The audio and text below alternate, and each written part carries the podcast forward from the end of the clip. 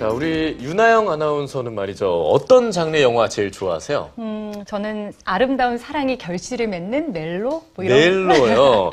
그래서 제가 봤을 때 뭐 액션이나 뭐 호러 이런 거 제일 좋아하실 것 같은데 아, 아닌가요? 네, 좋습니다. 어, 이 멜로 영화 속에 그렇다면 가장 기억에 남는 그 사랑 고백 장면은 어떤 거였어요? 저는요, 뭐 사랑 고백하면 뭐니 뭐니 해도 네. 이렇게 러브 액츄얼리에서 아, 스케치북 하나하나 넘기면서 사랑 고백하는 그 장면. 네, 그 장면이 생각이 나요. 네. 여심을 자극하는 고백들이 그렇게 설레더라고요. 그랬을 겁니다. 아, 영화 속에 이렇게 달콤한 사랑 고백만큼 성큼 다가온 봄 역시 또 우리의 마음을 설레게 만드는데요.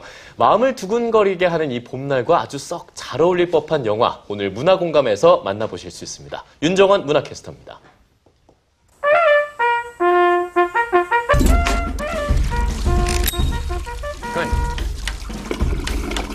말썽꾸러기 소녀는 까마귀 분장을 한 소녀에게 한눈에 반합니다.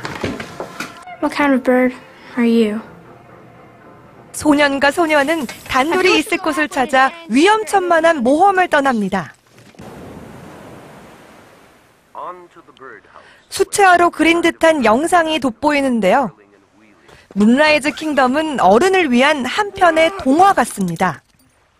로얄 탄넨바움을 연출했던 감독이죠. 웨스 앤더슨 감독의 아주 독특한 색감이 담겨있는 영화라고 하겠는데요.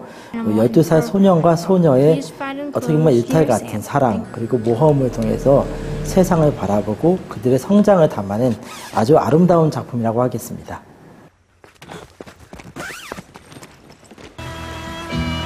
이 작품은 삼만여 관객을 모으며 지난달 흥행 성적이 가장 좋은 다양성 영화로 꼽히기도 했는데요.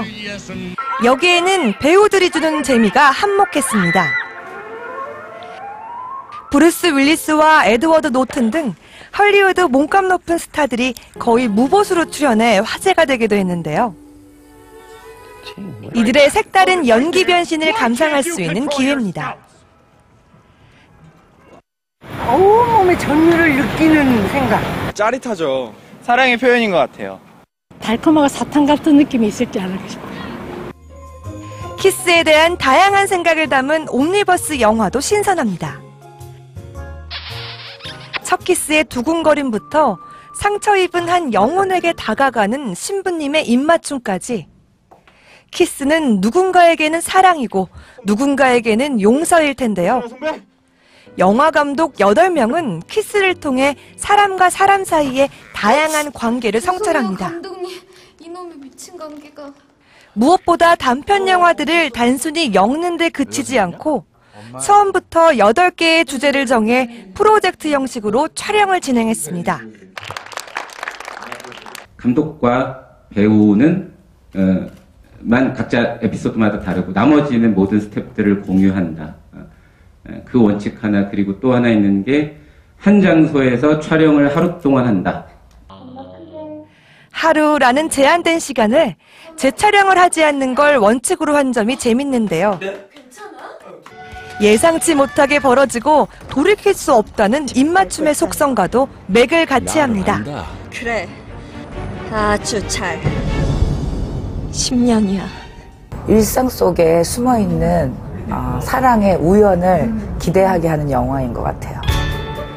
봄바람이 살랑살랑 불고 있는 요즘 싱그러운 영화들과 함께 보는 건 어떠세요? 문화 공감 윤정원입니다.